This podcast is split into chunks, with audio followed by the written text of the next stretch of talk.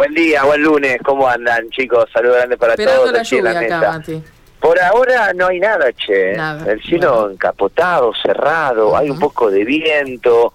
Por un momento pensé que estaba lloviendo, no, pero era el viento que corría las gotas de la fuente de la cordialidad y hacían que golpeen sobre mi amplia frente. Ah, claro. Simplemente fue eso, fue eso, nada más. Pero miré hacia arriba y no, no, está raro el clima. Y lo peor de todo es que parece que está estancado, como que quiere seguir aguantando. Esa es la sensación que tengo. Mira vos. Que va a aguantar la lluvia un tiempo más. Vamos a ver Bueno. qué es lo que pasa. ¿Y se prendió la fuente nomás? Y se prendió la fuente de la cordialidad nomás. Después de muchos años sin funcionamiento, hoy eh, se presentó la recuperación, restauración y puesta en funcionamiento de la fuente de la cordialidad que funciona allí en uno de los ingresos más importantes de Santa Fe por Ruta Nacional 168 ingresando eh, por el viaducto Oroño sobre la laguna Setúbal. Bueno, también es eh, para los que egresan de la ciudad con destino a la ruta 1 o si no a la zona de Paraná.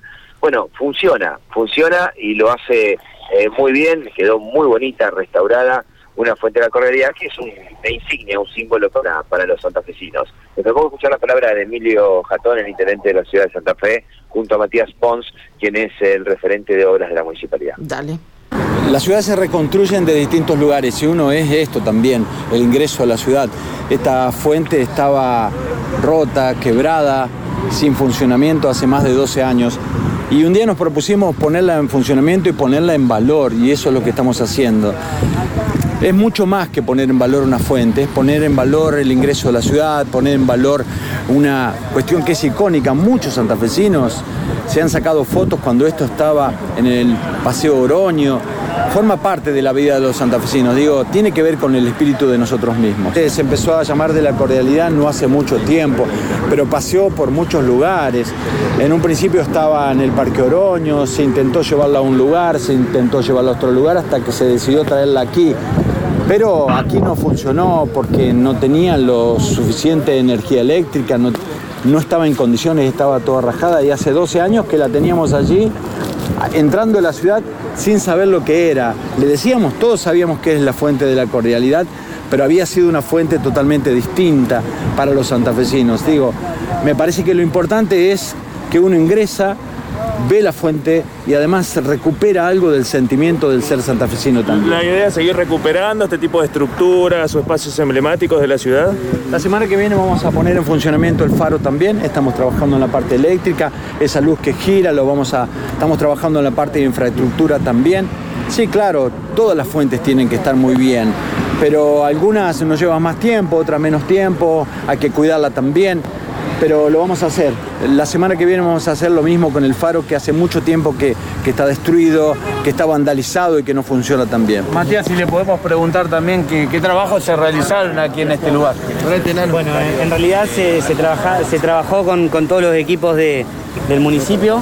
Agradecerle también a, a todos los equipos que participaron, la Dirección de Alumbrado Público Electromecánica en la parte eléctrica, Preservación y Edilicia en lo que fue la reconstrucción, el personal de Educación y Cultura que estuvo con la, con la parte ornamental, la gente de, de Verde Urbano que hizo su trabajo, la gente de Construcciones que también hizo un trabajo muy, muy, muy grueso en todo lo que fue la reconstrucción de, de suelo, del piso. Eh, muy contentos por eso porque llevaron dos meses de, trabajo intenso y fue reconstruida 100% por, por, por personal municipal que también lleva un poco ¿no? a lo que es el, lo que sienten eh, el personal nuestro por estos lugares icónicos. Así que bueno, se hicieron diferentes trabajos. El, primer, el principal problema que tenía Fuente era la alimentación eléctrica. Se hizo un sistema de tuneleo inteligente. Eh, agradecer también a, ASA porque hizo una conexión nueva de agua. Había que llegar con agua acá para, para poder eh, alimentarla. Después, bueno, se hizo todo lo que es la restaur- restauración. Teníamos grandes problemas en lo que son las bombas y los cachimbos, que tenían mucha pérdida de agua. La losa no es la losa original, una losa reconstruida sobre la losa existente. Así que diferentes trabajos para que hoy esté nuevamente en funcionamiento.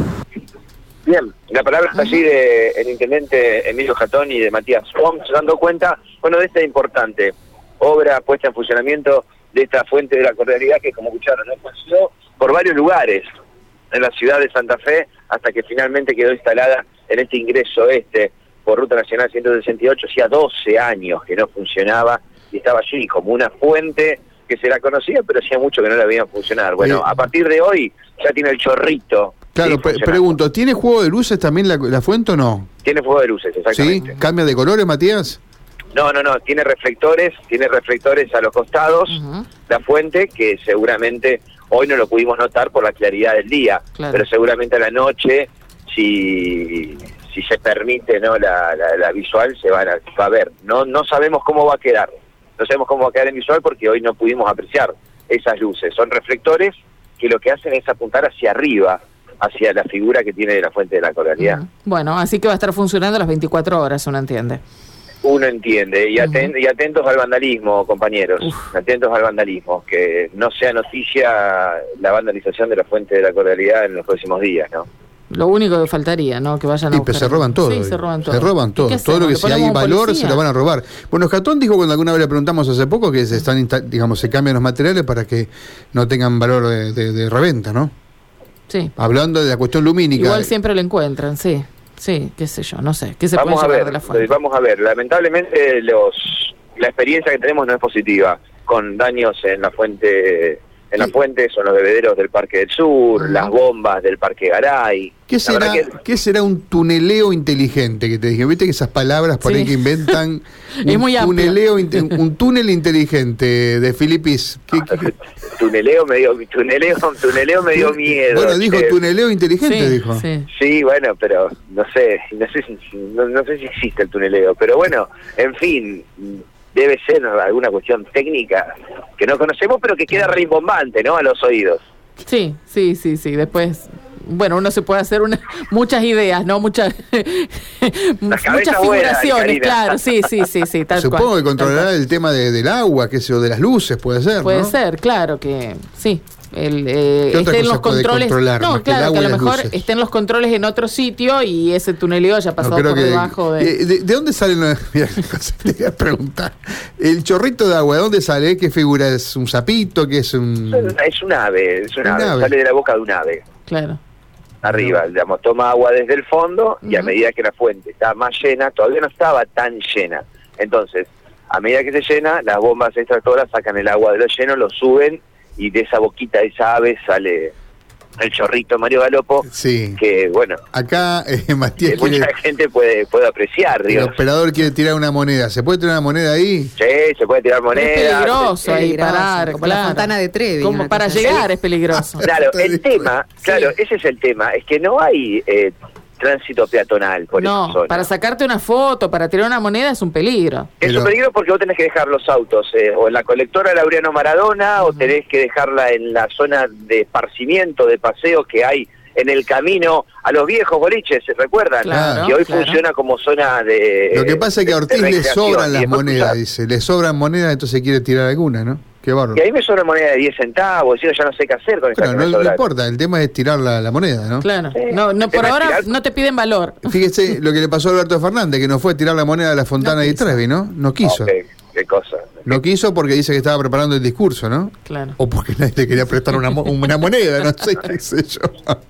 Ahora, qué hombre qué hombre positivo que usted el lunes, comparar la Fontana de Trevi con la Fuente de la Cordialidad, la Bueno, verdad que... porque está en la, en- en la fotografía de los diarios, ¿no? La- Sí, sí, los sí. mandatarios tirando de espaldas, María Silvia, ¿no? Hay que tirarla. Exactamente, la, la- claro, es así. Uno pide Bueno. deseos y, Y hacia tira la atrás monedita. tira la moneda. Seguramente yo ya me hago un movimiento anticipatorio, muchos van a ver en redes sociales una postal del intendente de Emilio Jatón con algunos eh, candidatos ¿sí? en las nuevas elecciones posando allí en la Fuente de la Cordialidad. Ah, yo ya les aclaro porque hoy hubo ahí una especie de, Claro. de set de fotos. Ujú. Bueno, está bien. Bueno, a tener cuidado con el tránsito.